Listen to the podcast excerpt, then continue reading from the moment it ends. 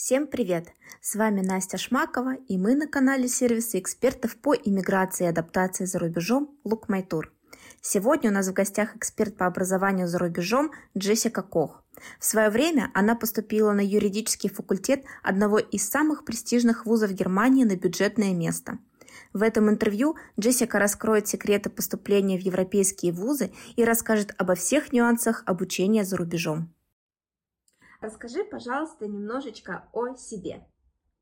Всем привет, меня зовут Джессика Кох. А, я в 2010 году улетела в Германию. А, я там училась в разных вузах. И мой опыт обучения привел меня к тому, что я стала основателем Крафтур Консалтинг. Наша фирма занимается помощью студентам, молодым людям, не очень молодым, а, поступать в вузы Германии, строить свою карьеру за рубежом. Этим мы уже занимаемся несколько лет. И, собственно, я сделала свой опыт э, делом, которое активно развивается э, в разных направлениях. Я читала, что а, ты начинала свой путь с университета в Германии, с а, самого престижного а, на тот момент, по крайней мере, вуза, а, с юридического направления. Скажи, пожалуйста, как ты решилась на такой а, шаг, полностью изменить свою жизнь, переехать в другую страну и начать обучение там?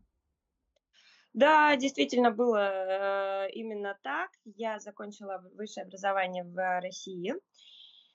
И как раз в момент получения диплома я выбрала для себя новый путь. Э, я понимала, что мне придется начинать обучение полностью сначала. Меня это не пугало. Я просто искала очень много информации сама о том, где самый престижный юридический факультет.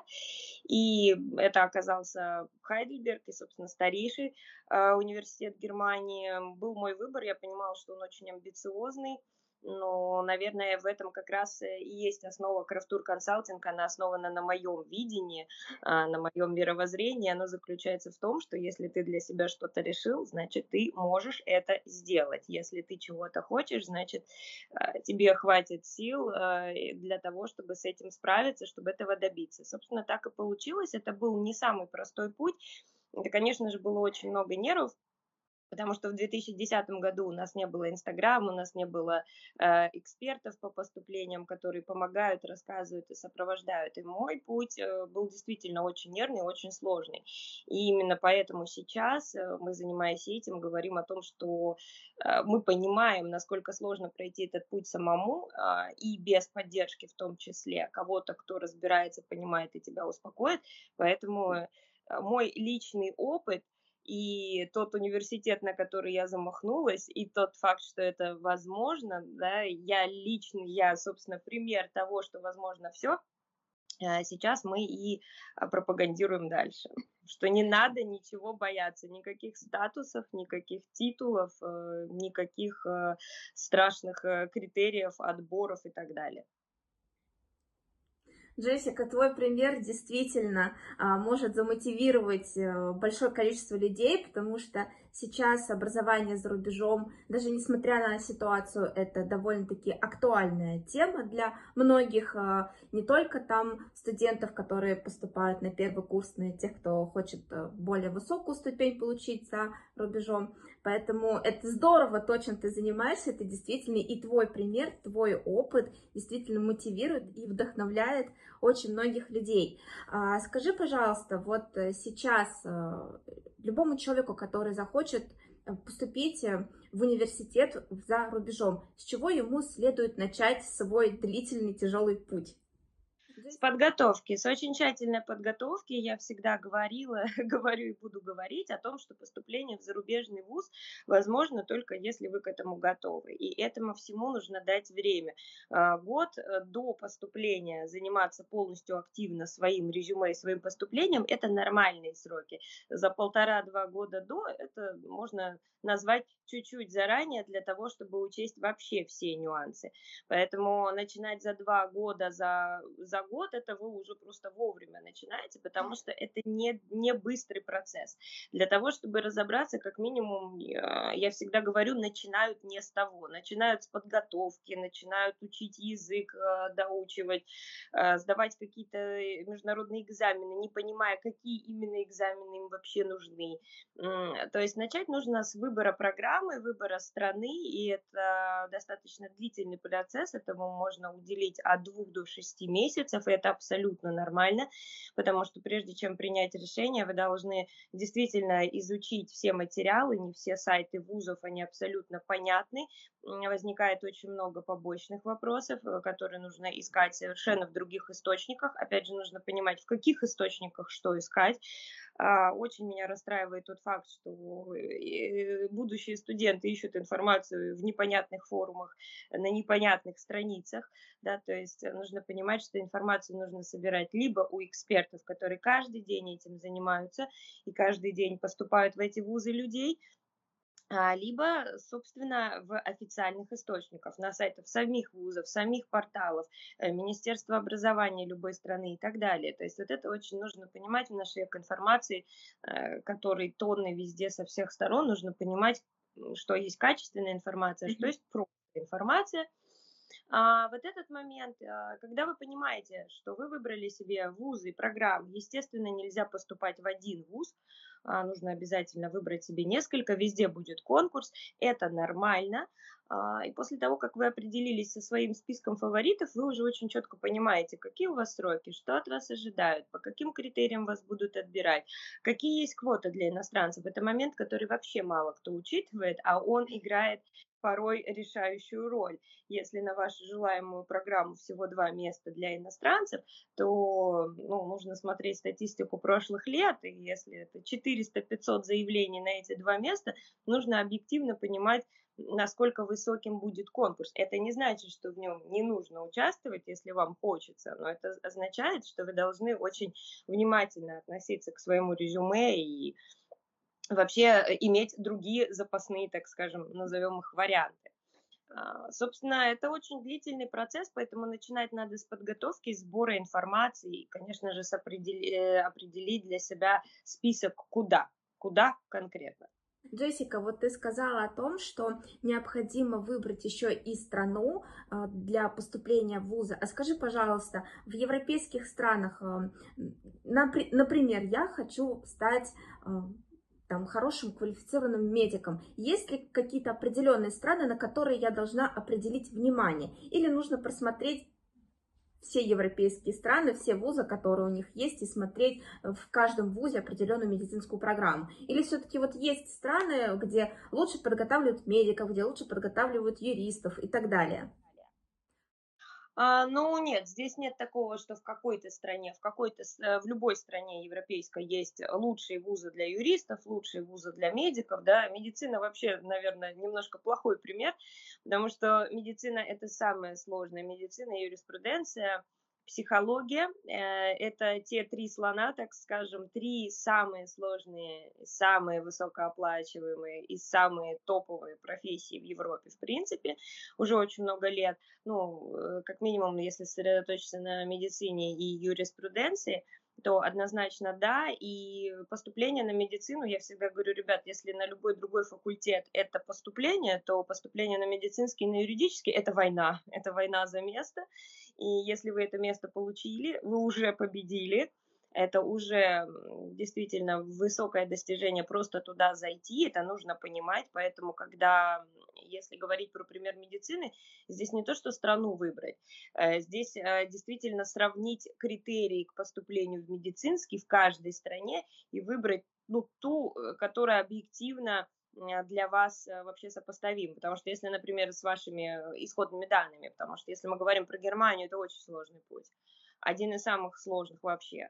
То есть, когда ребята приходят на медицину, как минимум это круглые отличники, да, то есть, если вы не круглый отличник, то там нужно очень внимательно смотреть, сколько вы баллов не дотягиваете, и делать просто потрясающее резюме, готовиться к этому годами и рассчитывать на то, что, в принципе, ну, это может все закончиться 12 отказами. То есть это, это такая история. Если мы говорим про какую-то другую программу, да, есть действительно страны, которые лидируют в определенных профессиях. Условно, если вы говорите про моду, дизайн, э, фэшн-индустрию, это, конечно, больше Италия, чем Германия, например да, но если мы говорим а, о каких-то классических специальностях, то здесь европейские страны все равны, за исключением того, что а, здесь, наверное, первый вопрос, который стоит себе задать, на каком языке вы хотите учиться. На языке страны или на английском, потому что любая европейская страна, будь то Италия, Франция, Германия, предлагают возможность учиться на английском. Но бывает так, что на английском учить IT-программы на бакалавриате в Германии там определенные, их просто нет, а в Италии, во Франции вы их найдете. Поэтому здесь, э, если для вас не принципиальна страна, то нужно сделать выбор. Но я бы оценивала не только по программам, то есть если у вас нет какой-то желанной страны, и вы в принципе хотите в Европу, в хорошее место, э, и для вас это не принципиально, то я бы сравнивала не только программы, вузы, э, а еще и воз... вообще инфраструктуру жизни самого студента, потому что она разнится. И это тоже очень важный факт. С какими трудностями а, может столкнуться а, абитуриент, если он будет самостоятельно пытаться поступить в зарубежный вуз? со всеми трудностями столкнется, которые есть на этом пути. И это логично, да, потому что любой человек, который поступает в зарубежный вуз, делает это впервые. И даже если друзья, знакомые, у которых есть такой опыт, на этот опыт нельзя опираться, потому что опыт одного человека, поступления на одну единственную программу, это его личный опыт, абсолютно индивидуальный. Его нельзя взять как э, какую-то формулу универсальную и применить ко всем э, поступающим. Вот это нужно очень хорошо понимать. А второй момент, э, что нужно э, понимать, что сайты европейских вузов дают информацию и на, и на языке там, страны, и на английском языке. Ну, нужно понимать, что на английском языке информации будет сильно меньше, чем на языке страны. А, в идеале просить человека, понимающего язык, перепроверять информацию или ее просто находить новую. Плюс э, сайты все-таки устроены таким образом, что информация дается прежде всего для своих, для тех, кто внутри страны. Для иностранцев это отдельные ссылки, перекрестные, информацию надо искать, все нужно перепроверять. Столкнется с этим, а, с тем, что то, что очевидно, это не та информация, которая нужна. А, сбор документов печатный, европейцы все-таки еще консервативны. Не все шагнули вот так вперед, что мы все делаем в режиме онлайн и не нужно присылать никакой бумаги. И даже если поступление полностью происходит онлайн, от вас все равно требуются заверенные документы, переводы, а, да, потому что никто не работает с оригиналом. И требования к этим юридическим документам, очень важным для вашего поступления, в каждой стране свои, в каждом вузе свои, у каждой программы свои. И их нужно изучить учить. И, конечно же, это абсолютно нормально, что любой, даже образованный взрослый человек не, не понимает, что с этим делать, потому что он делает это впервые, у него нет такого опыта. А потом, естественно, конечно, сам момент регистрации, все, что происходит на порталах и все, что нужно учесть, э, безусловно, это один из тех моментов, уже самая активная фаза поступления, когда тоже нельзя совершить ошибку уже на финише. Ну и плюс сам выбор программы. Есть очень много людей, которые не поступают не потому, что их резюме не конкурентно способно, а потому что они выбрали программы изначально себе, которые им вообще не подходили. По многим разным причинам, и они об этом даже не знают. Они просто получают отказ и думают о том, что, ой, я, у меня было недостаточно сильное резюме, я не выдержал конкурс, хотя это не имеет вообще никакого отношения к резюме. Джессика, ты уже несколько раз э, на протяжении нашего разговора упоминала про резюме. Расскажи, пожалуйста, поподробнее, что же это за документ такой, почему он так важен и какие нюансы есть у него, что необходимо учесть. Э, да, но резюме, на самом деле, под резюме я понимаю всю вашу папку, всю вашу папку документов, то есть то, что вы будете отправлять целиком а, в каждый вуз и каждую программу, то есть это не единый документ, э, и, соответственно, здесь европейские вузы учитывают все, они рассматривают личность. Э, первое, наверное, главный бонус всех европейских вузов, там нет вступительных экзаменов практически нигде, практически никогда, за там редким исключением а, творческих специальностей или тех, где это принципиально важно. А, может быть собеседование. Поэтому они очень внимательно смотрят на ваше мотивационное письмо, они очень внимательно смотрят на то, кто вы, ваши достижения, ваша активность, все, что вы делали до дня поступления в их вуз.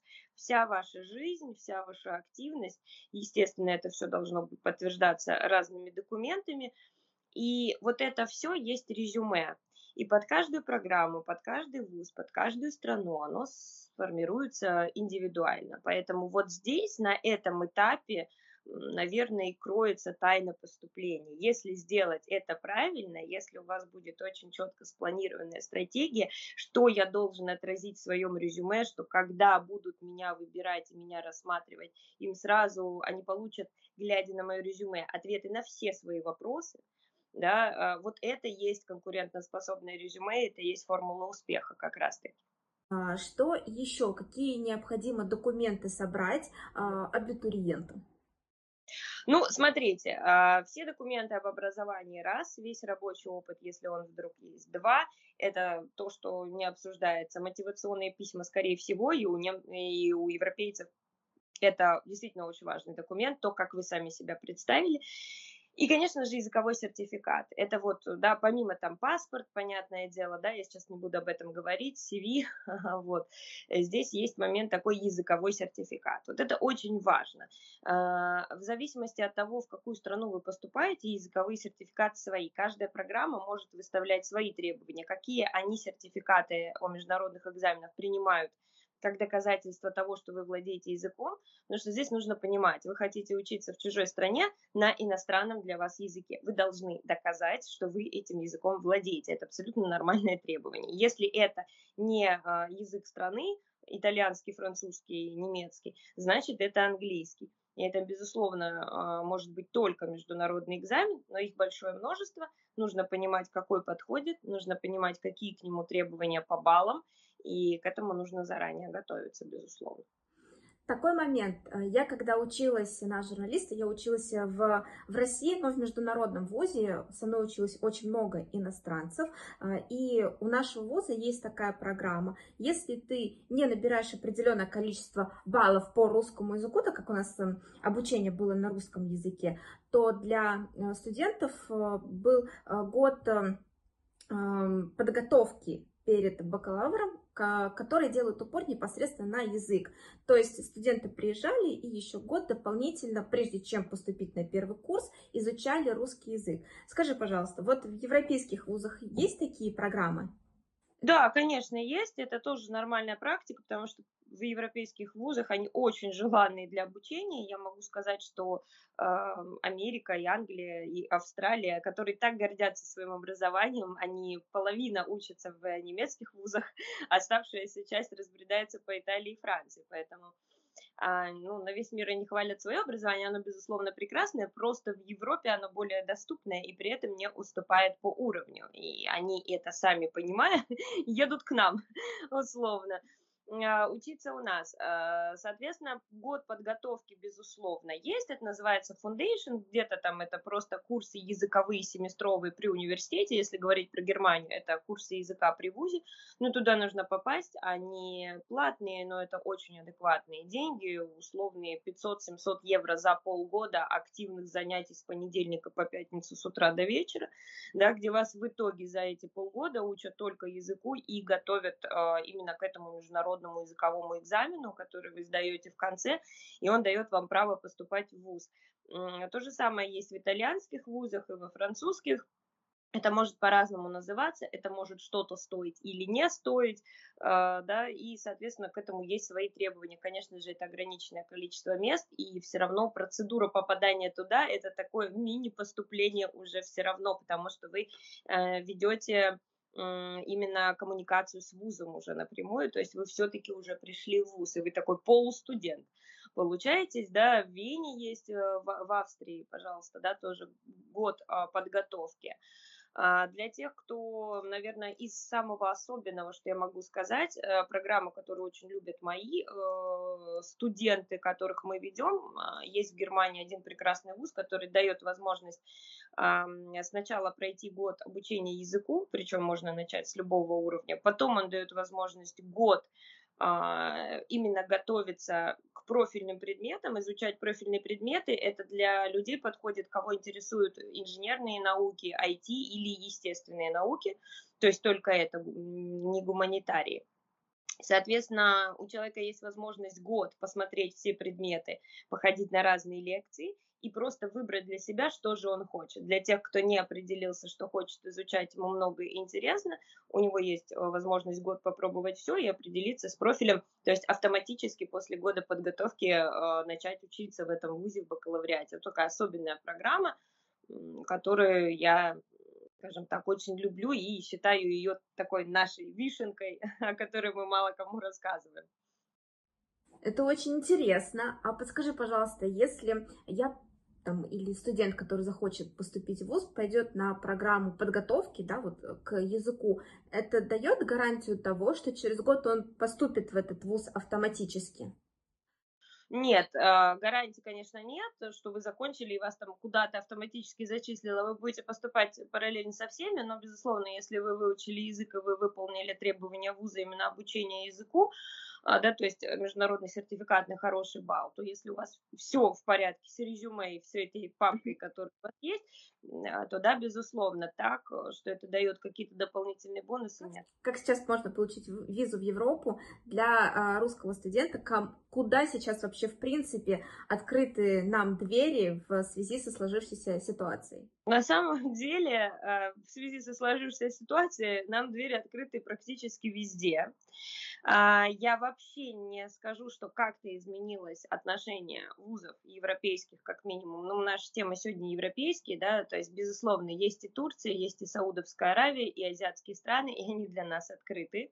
Да, я вот просто скажу об этом скользь, потому что мы этим тоже занимаемся, и там тоже все работает. Но а, если говорить о европейцах, Италия, Франция, Германия, Австрия, они вас ждут. А, насчет Австрии у меня пока есть вопросы, именно насколько сильно они урезали места. Единственная сложность, которая здесь возникает для, э, студент из, э, для студентов из России, абитуриентов из России, это тот факт, что всегда в вузах европейских были квоты для абитуриентов из третьих стран. То есть э, тут можно для себя сразу учить, что наши ребята никогда, когда я говорю наши, я имею в виду и Украину, и Белоруссию, и Казахстан, и а, Россию, а, соответственно, никогда не конкурировали за места с европейцами. Для европейцев есть свои места, для немцев свои места, для остальных э, стран свои места. И вот там квота просто сейчас, в связи со сложившейся ситуацией, э, половину этих мест дают именно ребятам из Украины. И в силу этого нет никакой дискриминации, нет никакой э, травли или какого-то там политического контекста. Просто помогают ребятам, для тех, кто сейчас оказался на территории Германии, Укра... э, ребята из Украины, которые хотят и могут учиться, им хватает языка, дают больше квот им, некоторые вузы, не все. То есть сейчас нужно эти вузы проверять, сколько там осталось мест да, э, квота какая, из-за этого может вырасти конкурс. Это не значит, что туда не стоит поступать. Если вы этот конкурс проходите, у вас сильное резюме, вы свое место получите в любом случае. Боролись вы за 100 мест или за 50 да, я никогда не прошу, ну, прошу, вернее, ребят, никогда не обращать внимания на это, но учитывать это нужно. А во всех остальных моментах, пожалуйста, вы спокойно, точно так же подаете все документы, собираете свое резюме, получаете от вуза приглашение, что да, мы готовы дать вам место, с этим приглашением идете в посольство и открываете себе визу студенческую. Также подтверждаете свое финансирование, абсолютно вот как были стандартные требования к поступлению, так и не остались. Как сейчас проходит оплата а, зарубежного образования и той же самой там а, перелетов и так далее, потому что сейчас есть проблемы с платежной системой в России, как это все происходит. Ну, э, ребят, здесь, конечно, такой вопрос, что да, это действительно сложно. Это, наверное, еще, а, может быть, единственная сложность, которая э, возникает, это действительно оплата. То есть сейчас э, пытаются ребята, которым нужно оплачивать учебу за рубежом. Опять же, не вся учеба за рубежом платная, об этом тоже нужно говорить, но, безусловно, нужны деньги на жизнь, а, оплата каких-то пошлин, элементарных административных взносов. Делают европейские карты, открывают карты в других странах, открывают себе все а, платежные системы электронные, через которые снимают деньги, переводят, просят друзей, знакомых.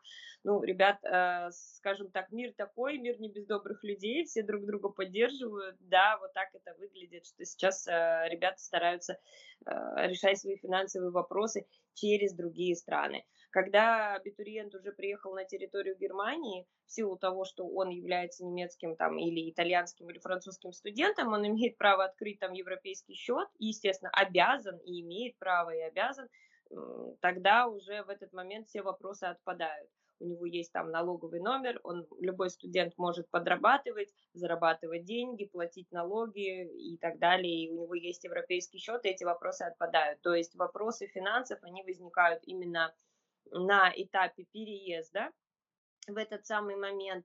А далее, если родители спонсируют детей, родители ищут способ передать детям деньги, но как минимум есть старый проверенный способ, ну как вот делают сейчас родители моих э, самых молодых ребят, которым по 18 лет, э, встречаются с ними в третьей стране и передают им деньги наличкой. До 10 тысяч евро можно вывести спокойно по зеленому коридору. Вот так вот. Встречаются в Стамбуле и передают детям деньги. Ну, ну вот так. На какие направления сейчас у российских абитуриентов больше всего запросов? Ну, э, безусловно, это сфера IT, и здесь я с ребятами полностью согласна, потому что за IT будущее, я думаю, об этом вообще нет смысла дискутировать, это всем абсолютно понятно. А, когда приходят запросы на IT, я как эксперт даю совет, идите в кибербезопасность, там game engineering очень интересен многим, кто просто э, сейчас на самом деле потрясающее время для молодежи, можно сделать свое хобби, свое увлечение своей профессией и стать в этом действительно очень высоко квалифицированным специалистом, потому что для этого есть все инструменты, да, то есть тебе это нравится, ты в этом разбираешься, ты этим горишь, тебе дают э, топовое образование и, пожалуйста, сделай свое хобби своей работой. Мы живем в потрясающее время. А, поэтому, естественно, сфера IT, естественно, естественные науки, потому что без них никуда, химия, биология, здесь я тоже очень сильно поддерживаю ребят. А, экология сейчас на пике, особенно в европейских странах. Европейские страны а, озабочены вопросами экологии очень сильно, из них Германия самая лидирующая. И здесь, безусловно, я говорю ребятам, для тех, кто запрыгивает в сферу экологии сейчас – когда они закончат, она будет действительно одной из самых востребованных и высокооплачиваемых профессий, а они уже будут людьми э, с дипломами, образованием профессиональным. То есть они окажутся прямо на вершине, поэтому вот сейчас я рекомендую для тех, кому это интересно, а, погрузиться в сферу экологии. А, за ней будущее, безусловно, биология и химия само собой. И сейчас, конечно, в Европе это просто можно проследить хотя бы по количеству э, инвестиций, которая идет не только от стран Европы, но также из Америки, из Канады, именно в проекты научные, исследовательские, а, связанные с естественными науками, в частности, биохимия, биоинформатика, молекулярная биология. А, это просто те исследования, вузовские проекты, которые постоянно возникают, в которые действительно самое масштабное финансирование идет все последние годы. Ну, поэтому, безусловно, я советую своим ребятам, кому это интересно, у кого есть способности, идти туда. А также приходят запросами бизнес, менеджмент, маркетинг, а, да, опять же, логично, понятно, за бизнесом, маркетингом тоже будущее, точно так же это действительно очень востребованная профессия. Единственное, я здесь прошу ребят понимать, что менеджмент – это управленчество. А, то есть очень многие почему-то считают, что менеджмент это гуманитарная профессия, и они-то будут заниматься болтологией, как я это называю, не так. Э, и маркетологи в том числе. Маркетинг это про цифры в чистом виде, и э, поэтому здесь, безусловно, нужно обладать определенными качествами, то есть мало хотеть этим заниматься, нужно все-таки понимать, что вы способны, да, это тоже одна из а, очень, один из очень таких тонких нюансов поступления в иностранный вуз, когда нужно мало туда поступить. Я всегда говорю, поступить не самое страшное, нужно еще там выучиться и получать от этого удовольствие. Если ты выбрал профессию только потому, что она престижна, но ты вообще не понимаешь, кто эти люди, чем они будут заниматься, и, да, и нужно понимать, что экология – это не только конференции по климату. Экология – это ты придешь учиться в университет и будешь сидеть на предмете почвоведения. Если тебе это не интересно, не надо туда идти, потому что тогда ты не будешь получать удовлетворение удовлетворение от той программы, которую ты выбрал. То же самое про маркетинг. Если я не люблю цифры, про маркетинг стоит задуматься, да, потому что считать придется. А, но здесь, безусловно, я ребятам советую, от меня такой еще тайный экспертный совет, сегодня вам все секреты выдаю, фирмы, а, я э, всегда советую выбирать профессии а, с приставкой слова международный нашим именно ребятам, потому что вы иностранный студент, вы в чужой стране выучитесь. Это такой лайфхак, которым потом очень многие пользуются. Если у вас в дипломе стоит слово международный, например, международное бизнес-администрирование, международный менеджмент, международный маркетинг и менеджмент, да, вот везде приставка международный, это дает вам возможность, то есть вы уже изначально заточены в фокусе своей программы на весь мир, и вы не привязаны к стране, где вы учились. Э, условно, если вы учились в Германии, вы получили топовое образование за бесплатно, и потом вы можете работать в любой стране Евросоюза, и будет логично, почему вы учились на международном бизнес-администрировании, либо в любой другой стране, Канада, Америка, Англия, они тоже вам все открыты. А, поэтому вот здесь а, я бы задумалась и делала бы себе тогда фокус международный. То есть если вы выбираете бизнес, маркетинг, менеджмент, экономику, выбирайте ее более широкую. Джесс, ну мы рассчитывали, что ты нам сегодня все свои секреты выдадишь.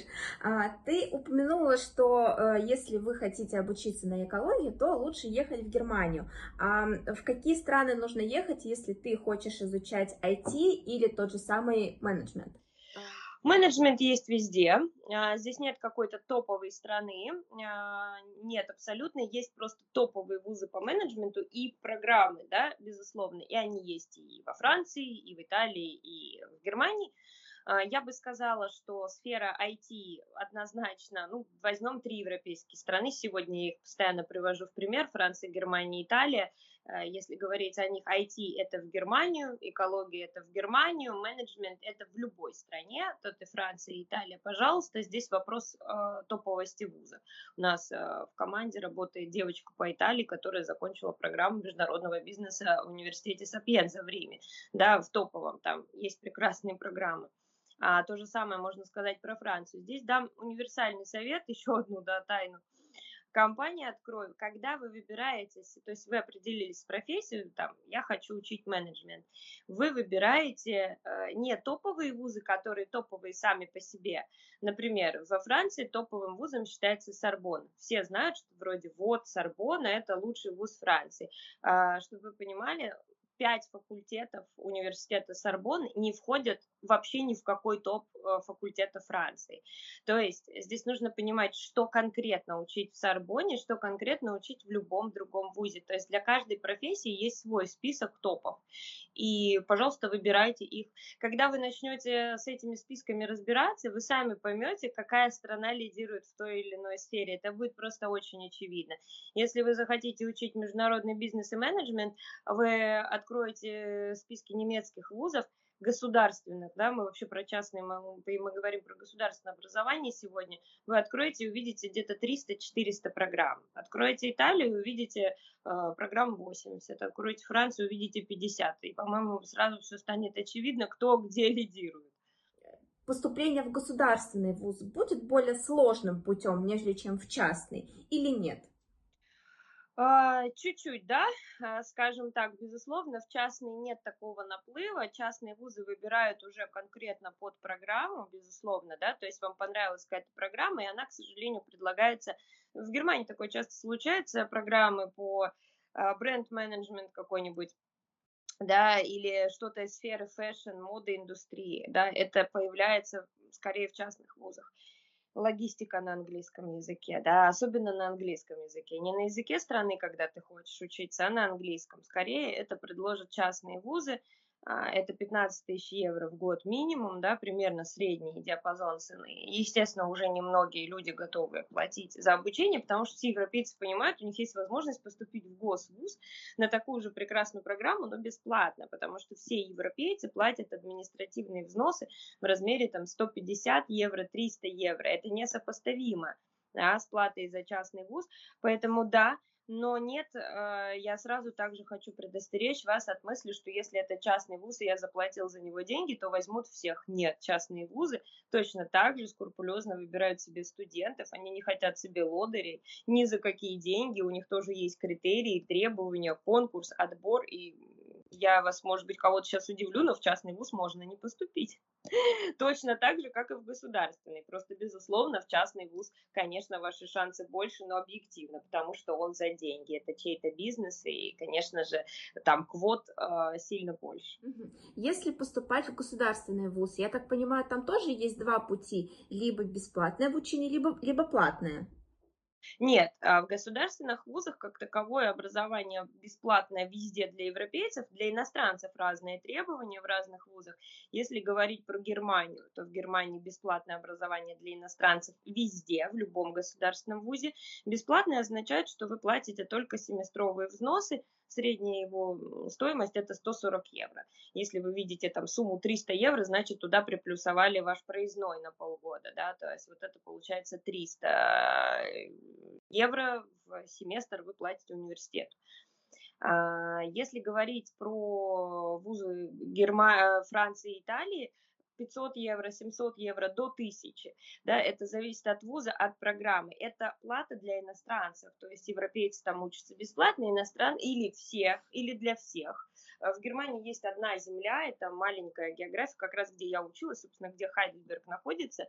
А, вот этот вот регион, он определил для государственных вузов плату для иностранцев полторы тысячи евро в семестр. Только вот этот вот маленький клочок немецкой земли. Пожалуйста, если вы хотите учиться в государственном вузе, просто поступайте на территории Германии в любой Э, другой государственный вуз, и он будет для вас бесплатный. То есть Германия в этом плане лидирует. Там образование вам не будет стоить практически ничего. В Италии и Франции, да, это деньги, но это адекватные деньги, как я сказала, от 500 до 1000 евро. В Италии есть стипендии, во Франции также есть стипендии, да, можно уже, когда вы поступили, потом подаваться, просить делать вам скидки, хорошо учиться и получить стипендию, это все можно. Какие есть особенности обучения в немецких вузах? Особенность. Первая, самая главная особенность, с которой вы столкнетесь, полная свобода. Полная свобода студента, и это, с одной стороны, звучит очень привлекательно, с другой стороны, это для многих большая проблема и сложность, потому что свобода требует дисциплины, самодисциплины в первую очередь. А, немецкий студент выбирает сам, какие предметы посещает, а, сколько у него предметов в семестре, по каким из этих предметов он готов в этом сезоне сдавать экзамен, по каким не готов. Он сам решает, сколько семестров он будет учиться. То есть, если, допустим, классическое образование бакалавриат это 6 семестров 3 года, магистратура 2, то есть студенты, которые бакалавриат заканчивают за 5 семестров, а есть те, которые на бакалавриате учатся 10. Лично я, например, себе бакалавриат продляла. На семестр у меня в семестре была одна единственная пара, и больше ничего. Но мне было так выгодно. Я много работала, хотела числиться студенткой, и вот я оставила себе один экзамен, я не хотела спешить с написанием там, бакалаврской работы. Вот такой был лайфхак. То есть это был мой личный выбор. А, соответственно, здесь нужно понимать, что если вы не зарегистрировались на какую-то пару, то есть везде, везде, везде есть регистрация, вы бронируете себе место. Если вы не как на концерте, если вы не забронируете место, то даже учитывая, что у вас есть в расписании э, химия, и вы должны на ней быть, вы придете, а вам профессор скажет, вы кто, вас нет в моем списке, до свидания, приходите в следующем семестре. Да, то есть здесь э, не нужно бояться, иностранцы очень боятся того, что, а если я не сдам, меня сразу отчислят, сразу не отчислят, есть всегда две попытки, и только после третьей уже тогда over, как я это называю, но здесь вы можете оттягивать момент сдачи экзамена, если вы в нем не уверены до тех пор, пока вы не будете к нему готовы. То есть на самом деле вылететь из европейского вуза очень сложно. То есть нужно еще постараться, потому что это нужно всегда у вас есть возможности. А, поэтому здесь, э, безусловно, свободный график, график, который вы подкраиваете под работу, под какие-то свои интересы. Всегда есть выбор, выбрать, у какого профессора чему учиться, почему так важно и почему а, именно при поступлении вузы смотрят на то, действительно ли ты собрал информацию о нашем вузе и факультете, действительно ли ты понимаешь, кому и куда ты идешь учиться. Потому что в европейских вузах учиться приходят зачастую э, на педагога приходят, на конкретного, как мы приходим на конкретного певца, на концерт, на конкретного спикера, так и здесь, да, и когда у вас в расписании стоит а, органическая химия, вы можете ее выбрать у профессора Шнайдера, у профессора а, Хартмана и у профессора Кох, условно. Вы можете сами решить, у кого вы эту химию будете изучать. А, поэтому вот эта специфика, ну и, наверное, специфика отношения к учебе.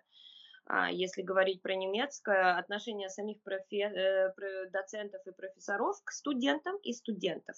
Э, студенты, которые пришли в немецкий вуз, это люди, которые сделали очень сложный свой жизненный выбор, и вместо того, чтобы быстро пойти работать, там, получить среднее специальное образование, быстро пойти работать, зарабатывать деньги, купить себе дом и машину, они пошли учиться на 3-5 лет условно они да, выбрали путь высшего образования.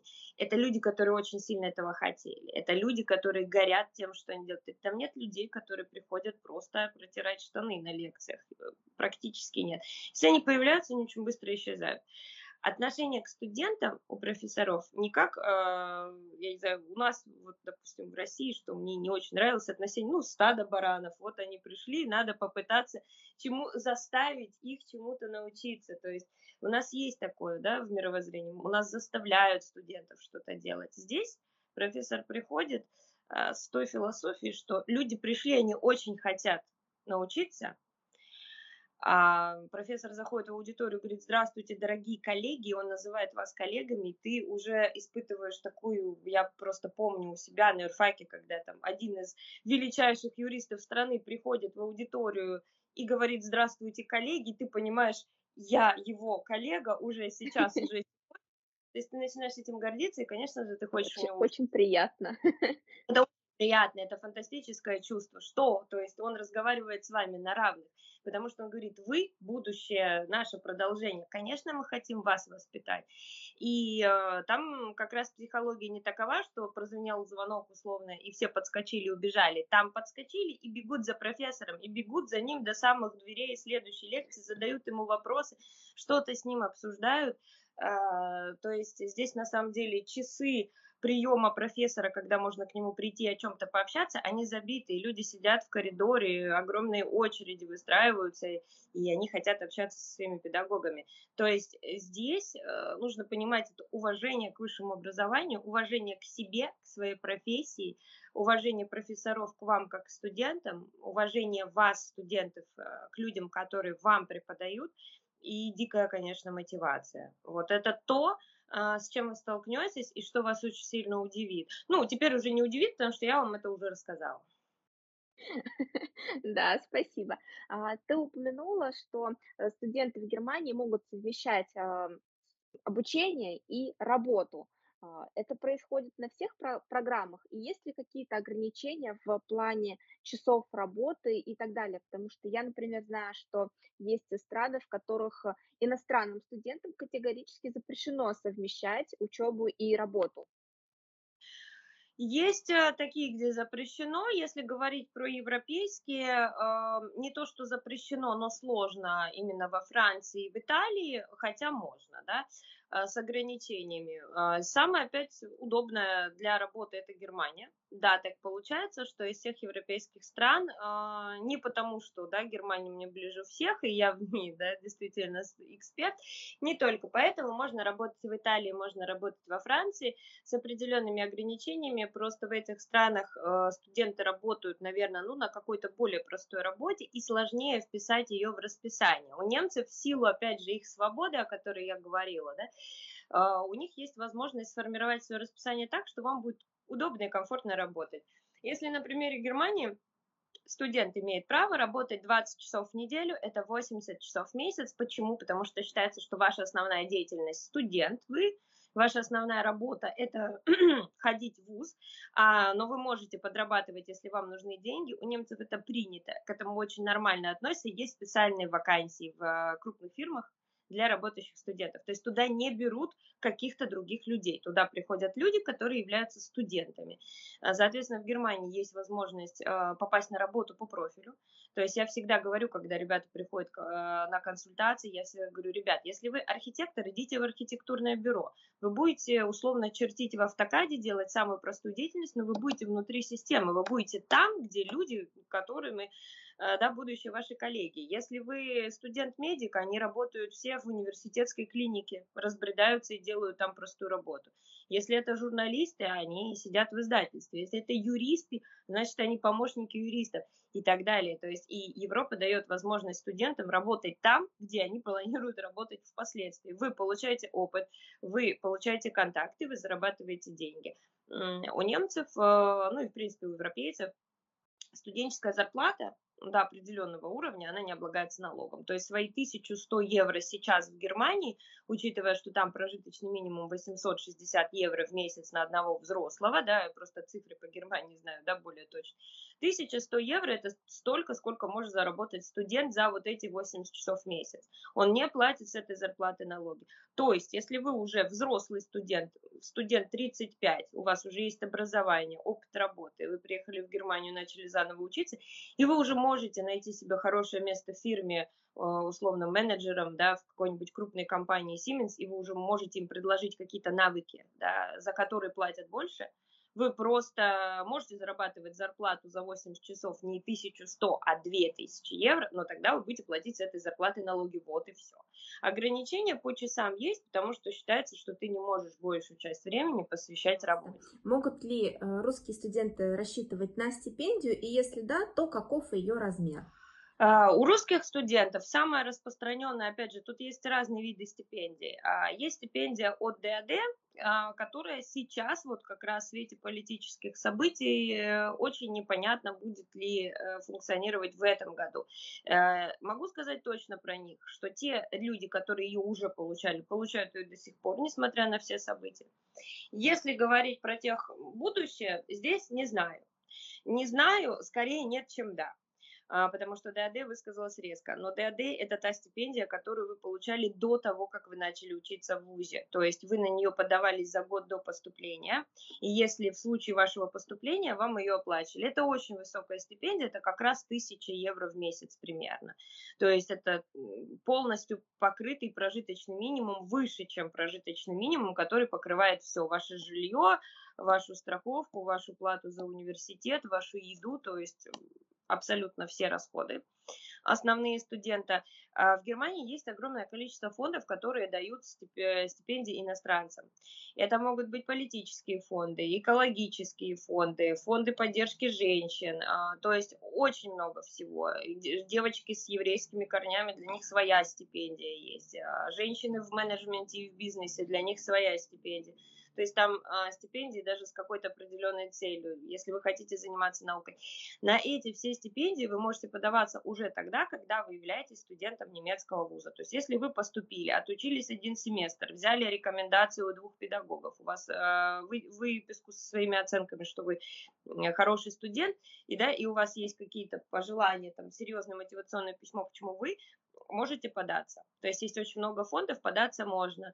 И везде примерно полное финансирование, либо частичное. Полное финансирование это около 1000 евро, 1100-1200. Ну, соответственно, половина это половина. Я так понимаю, не каждому же студенту дается эта стипендия. Как можно себя так хорошенечко проявить, чтобы действительно ее получить? Есть ли какие-то лайфхаки, которые помогают, в, упрощают получение стипендии? Сильное резюме, опять же. Ваше, ваше, ваше и ваши личные качества, ваши личные достижения. То есть, что оценивается всегда при раздаче стипендий? Кто ты? Чем ты полезен, почему нужно инвестировать в тебя, какую пользу ты принесешь. То есть, если человек учится в ВУЗе, но при этом еще активный внутри ВУЗа, на своей кафедре, участвует в каких-то проектах, что-то уже организовал, или пишет какую-то интересную работу, или у него возник, опять же, возвращаясь к свободе да, немецкого ВУЗа, у вас есть свобода, у студента есть возможность, я так делала лично, приходила к своему педагогу, говорила, а вы на своей лекции сказали, что вот у этой книги нет перевода. Я хочу собрать пару студентов и сделать перевод. Вот давайте сделаем такой проект, давайте переведем то, что еще не переведено. Да? И, пожалуйста, профессор нас поддержал, и вот образовался проект. И можно потом написать в стипендиальный фонд и сказать, я собрал, Э, интересный проект, мы делаем вот это, это так здорово, это не делал никто, ну и нам нужна там условно помощь, да, для того, чтобы мы смогли справиться с этой задачей. Пожалуйста, получайте. То есть здесь зависит от вас, насколько вы мотивированы и насколько вы полезны вузу, стране, обществу. А, сильное резюме, как я понимаю, зависит э, в частности от э, студенческой жизни а, в стране, в университете, у студента. Расскажи, пожалуйста, про студенческую жизнь в Германии, а, чем она отличается, ее яркие стороны и на что, может быть, заранее нужно как-то к ней подготовиться, что-то просмотреть, что-то для себя подобрать и так далее. Заранее, наверное, на момент, когда вы уже выберете программы, заранее нет. Здесь есть возможность, во-первых, из немецкого вуза всегда улететь по обмену в любую желаемую вами страну, э, ту страну, которая вам, возможно, не по карману. Вот это, кстати, нужно не забывать. То есть, если ваша мечта поучиться в Англии, Америке, Канаде, Австралии, Новой Зеландии, то вы можете это сделать через немецкий вуз, то есть полететь на семестр по обмену, причем абсолютно бесплатно, и еще, возможно, получив стипендию. То есть, это уникальная история да, мы все прекрасно понимаем, что европейское образование может тягаться с американским и английским, но по ценнику однозначно там пропасть, и поэтому, конечно, вот, пожалуйста, для немецкого студента. А, плюс Германия предлагает очень много активностей. То есть э, у вас столько возможностей дорог, что вы их не перепробуете все и не, не освоите никогда. И вот здесь нужно понимать, что у вас есть выбор просто спокойно ходить на лекции и ничем не заниматься. Или постоянно искать себе интересные активности, стажировки, конференции, практики, мастер-классы, воркшопы, вступать в какие-то сообщества. Для каждой профессии есть свое сообщество. Есть сообщество переводчиков, сообщество медиков. Вы можете вступить к ним да, платить там условный взнос, участвовать в их мероприятиях, в их сборищах, заводить контакты, искать друзей. То есть, если вы посещаете какие-то конференции, вы можете найти профессора, с которым захочет с вами работать, куда-то пригласить, вы можете найти работу, да, посещать выставки э, труда, допустим, в Германии, в каждом городе крупном, ну или есть просто там специально крупные города, вроде Кёльна, Дюссельдорфа, где проводятся выставки, всех крупных работодателей этого региона. И если вы являетесь студентом этого региона, вы идете на эту выставку и знакомитесь с будущими работодателями, разговариваете с ними лично и, возможно, находите себе там работу. Ну, невозможно, а очень.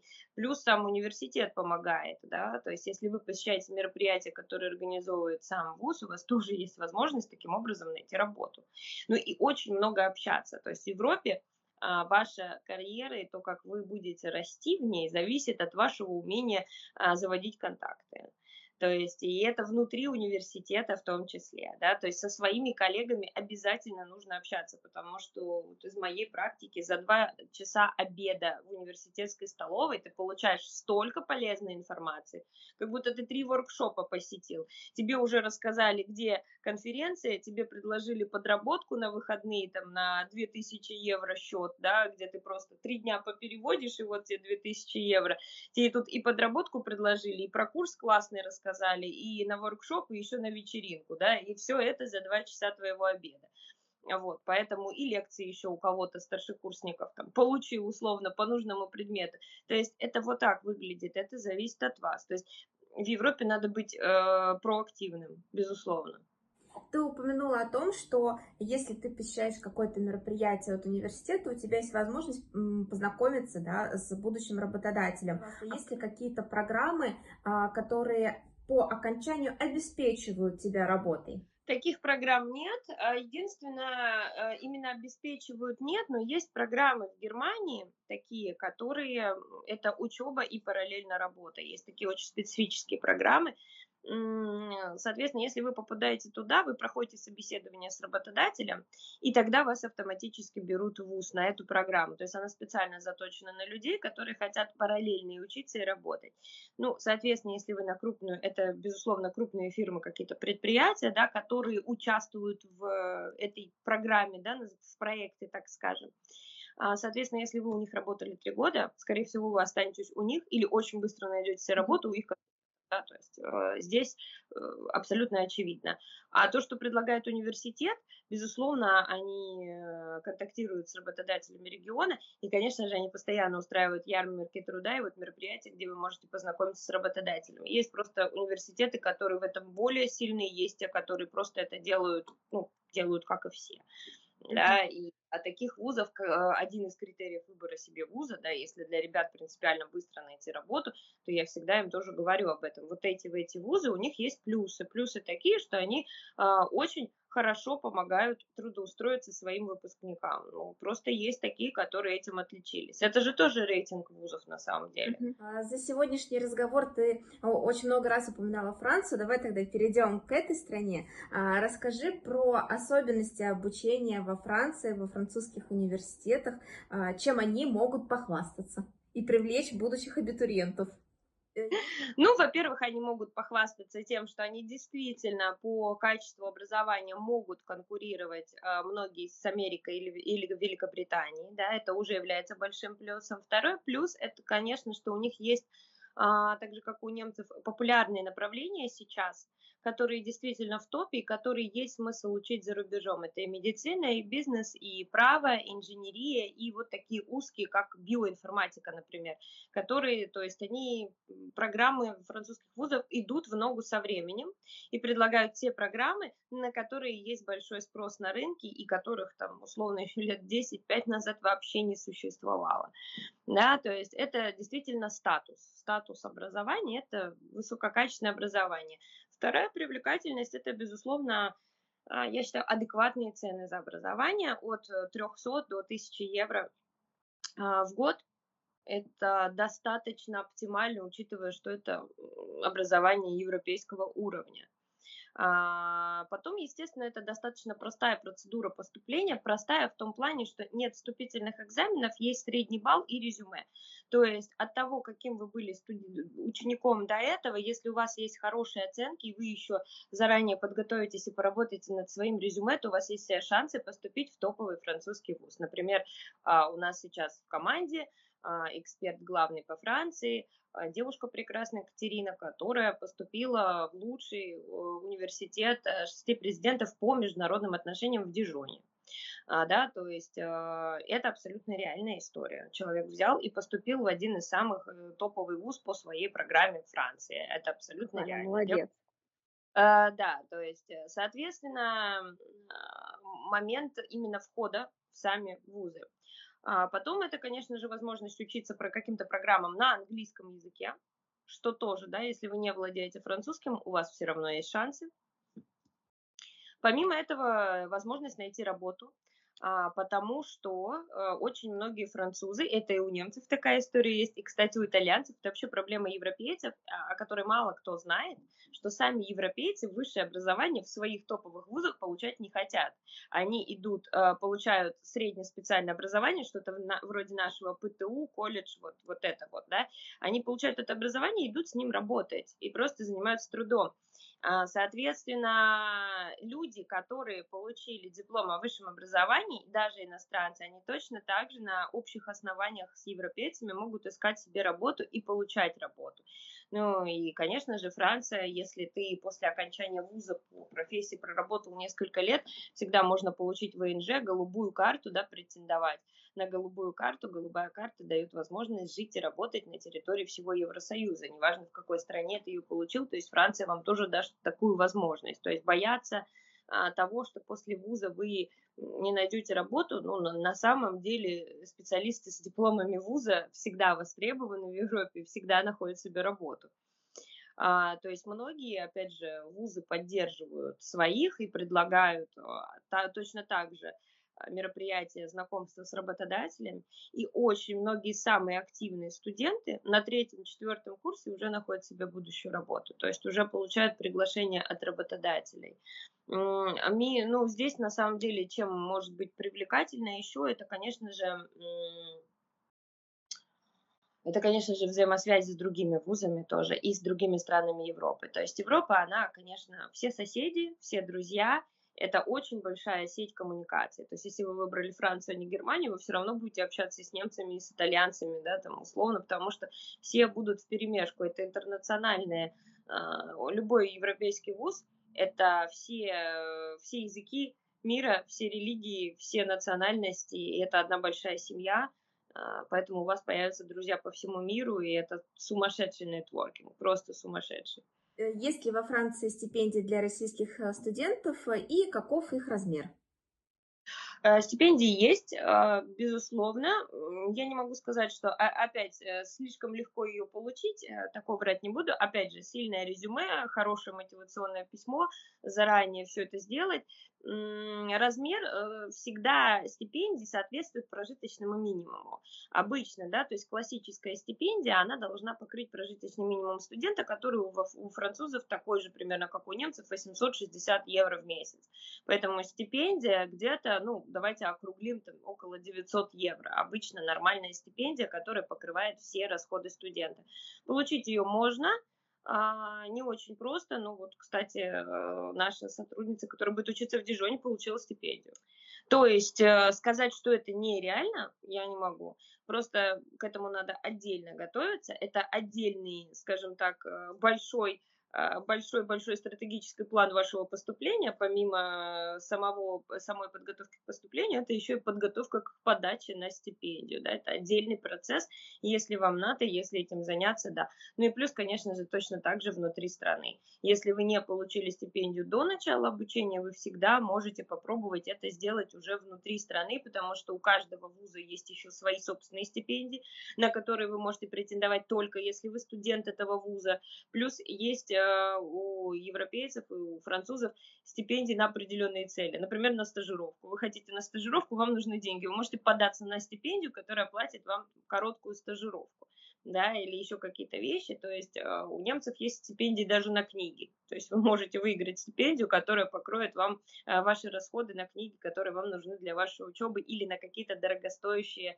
а, сопутствующие техническое оснащение, например, да, если вы учитесь на видеооператора, и вам все равно нужны там разные вещи, они стоят денег, да, вы можете получить стипендию на это.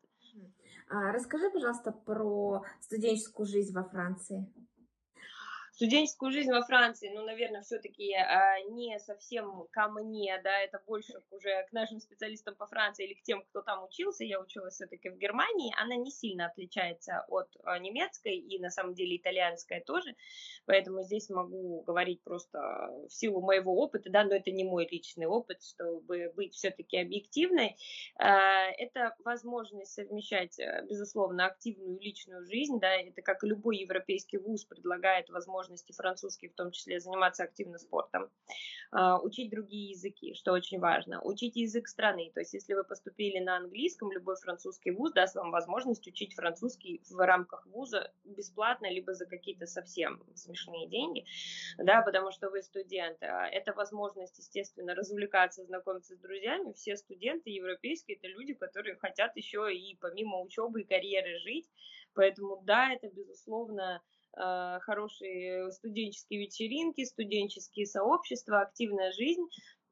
Плюс у вас здесь появляется активная студенческая жизнь, а, потому что во Франции студенты также живут а, комнаты на подселение, когда студенты снимают один большой дом, одну большую квартиру, и каждый занимает комнату, и вот у них уже своя семья, с которой они живут, и, естественно, свои активности. А, плюс это точно также э, возможность э, гостить в других вузах, да, и набираться опыта с своими педагогами. По большому счету, та же самая жизнь, что и везде. Студенты работают, студенты развлекаются, занимаются спортом, и очень много европейские студенты путешествуют, французские точно так же, как и все остальные. А, Джессика, вот я тебя сегодня послушала. Образование в Европе очень сильно отличается от образования в России действительно, и а, сегодня было сказано о многих плюсах образования в Европе, и это и особенно в Германии, это и свобода, и действительно а, большой выбор а, и стипендий. У нас в России нет такого большого выбора, достаточно активная студенческая жизнь, которую а, обеспечивает непосредственно и университеты, и, ну, я так думаю, это еще и, в принципе, обусловлено менталитетом европейских стран. А, но э, все-таки есть же, скорее всего, какие-то минусы обучения в Европе. Скажи, пожалуйста, какие? Да, есть, конечно, минусы. Если вы э, едете учиться на, э, ну, на английском языке и не знаете совсем языка страны, то, безусловно, вам будет сложно. Давайте будем честными, вам сложнее будет в бытовых вопросах, да, без французского во Франции, без немецкого в Германии. А вам будет сложнее найти подработку, потому что любой работодатель все равно захочет, чтобы вы хотя бы там базово да, говорили на языке страны. А, это важно.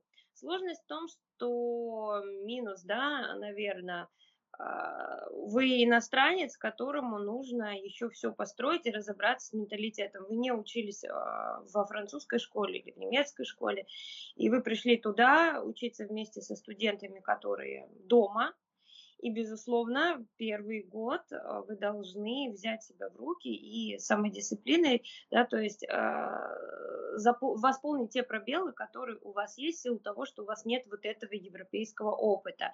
Сложности бытового характера, потому что совершенно другое отношение к быту.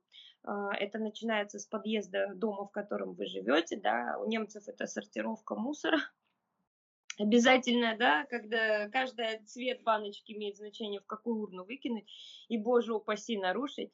То есть это другая культура поведения э, с соседями. Это медицинские страховки, это банки, э, это разные налоги, о которых вы услышите впервые только в Германии или во Франции, да, налог на то, что у тебя есть телефон и компьютер, да, вот такой существует налог в Германии. Он маленький, но его платят все, и это нужно. То есть и со всеми этими бытовыми вопросами придется разбираться. И, конечно, здесь э, отсутствие хотя бы базового языка страны, безусловно, становится сложностью. Минусы скорее ваше психологическое состояние, что вы иностранец, и вас для все новое, но это пройдет очень быстро. То есть поначалу это можно назвать минусом, потому что ну, действительно так, вам всему надо учиться заново. Вы, по сути, как заново родились, вы приехали в другую страну. Но к этому можно подготовиться, собрав э, информацию из надежных источников у экспертов, то есть за год вашего поступления вы уже все понимаете, да, например, мы там, своим студентам, мы им все рассказываем, где сим-карту купить, какие налоги придется платить, где квартиру искать, что делать, да, то есть очень много информации можно собрать, а потом, когда вы придете, вокруг будут люди, они будут с удовольствием помогать и подсказывать. Европейцы очень отзывчивы и очень открыты в плане помощи. Да, они вам все расскажут, подскажут, Поэтому здесь вы очень быстро осваиваетесь и понимаете, что это и не минус, и не проблема, просто здесь по-другому, и я вот к этому привык. А второй момент – это учеба. Учеба, да, на чужом языке – это нелегко неважно, английский, это французский, немецкий, это нелегко, всегда. Они учатся на родном, вы учитесь на иностранном, поэтому здесь, безусловно, эм, может быть минусом то, что будет кому-то тяжело, да, то есть кому-то, кто морально себя не подготовил к этому. И мало сдать экзамен, нужно понимать, что тебе вообще жить, то есть готовиться к этому нужно.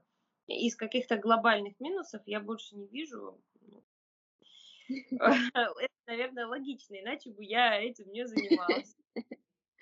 И последний момент, не совсем вопрос. А, дай, пожалуйста, несколько советов а, для тех, кто планирует а, поступать в европейский вуз.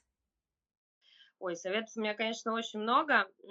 Давай топ-5. Да, топ-5 советов. Первый э, совет – заняться как можно раньше – своим поступлением и подготовкой к нему. А, как минимум за год. Вот прям серьезно не, подтвердит любой человек, который есть люди, которые делали это вот галопом по Европам, прям в прямом смысле. Но э, если у них сейчас спросить, они бы никогда в жизни это не повторили, если бы они знали. Вот все, кто меня сейчас слышит, да, это интервью, однозначно заранее начать подготовку и сбор информации. Второй момент, э, психологически не слушать никого, кто скажет, что это невозможно, сложно. Э, я знаю, что каждый раз, когда у вас появляется какая-то смелая мечта, у вас появится вокруг вас очень много людей, которые скажут, а вот у бабы Клавы Маша поступала и не поступила или ой, это сложно, или на что ты будешь жить, а, и так далее, ты иностранец, а не слушать советчиков такого рода, не читать форумы, которые говорят невозможно, все плохо и так далее – Потому что здесь, если вы решаетесь это делать, если вы этим горите, то любые негативные советы нужно убрать, потому что в противном случае вас это сломает, и нет смысла этим заниматься вообще. То есть если вы настолько восприимчивы к негативу, лучше даже не начинать мой совет. А если начали, а, учитесь у тех, кто смог, учитесь у тех, кто скажет, как это сделать. То, что вы хотите. А, вот это главный совет, наверное, психологический. Верить в свою мечту, в свою цель и вообще не слушать никаких негативных комментариев. Второй момент заранее. А, третий момент подготовиться к этому, безусловно, в плане э, самого себя для учебы. Язык. Язык это главное. То есть э, у вас может быть идеальное резюме из своей родной страны, прекрасные оценки, вы можете быть все там финансово готовы, там, с помощью родителей. Если у вас нет языка или вы не сдадите этот экзамен, или очень уверенно, вам будет тяжело жить, тяжело учиться, тяжело заводить друзей, тяжело работать, поэтому иностранный язык здесь принципиально. А, выяснить, какие требования и заняться этим заранее, и вообще серьезно подойти вот к вопросу сдачи международного экзамена по нужному вам языку. Ну и заключительный совет – ничего не бояться. Вообще ничего не бояться. Потому что все страхи, это уже доказано опытом сотен студентов, моим личным опытом, опытом всех наших сотрудников. Э, то есть доказано, что все, чего вы боитесь, а, оно либо вообще не случится, потому что просто этого не произойдет, это только ваши страхи, никакого отношения не имеющие к реальности вообще либо это с вами случится, вы спокойно это переживете, и ничего не произойдет глобально плохого. Да, то есть то, то, чего вы сейчас боитесь, это не повод отказываться от своей мечты, от своей цели и так далее. Вот это главное. Мы благодарим Джессику за интересную и познавательную беседу, ведь сегодня слушатели канала узнали много нового про поступление и образование в Европе. А я напоминаю вам, что на нашем портале можно забронировать консультацию с экспертом со скидкой – Ссылку на портал можно найти в описании. Всем пока!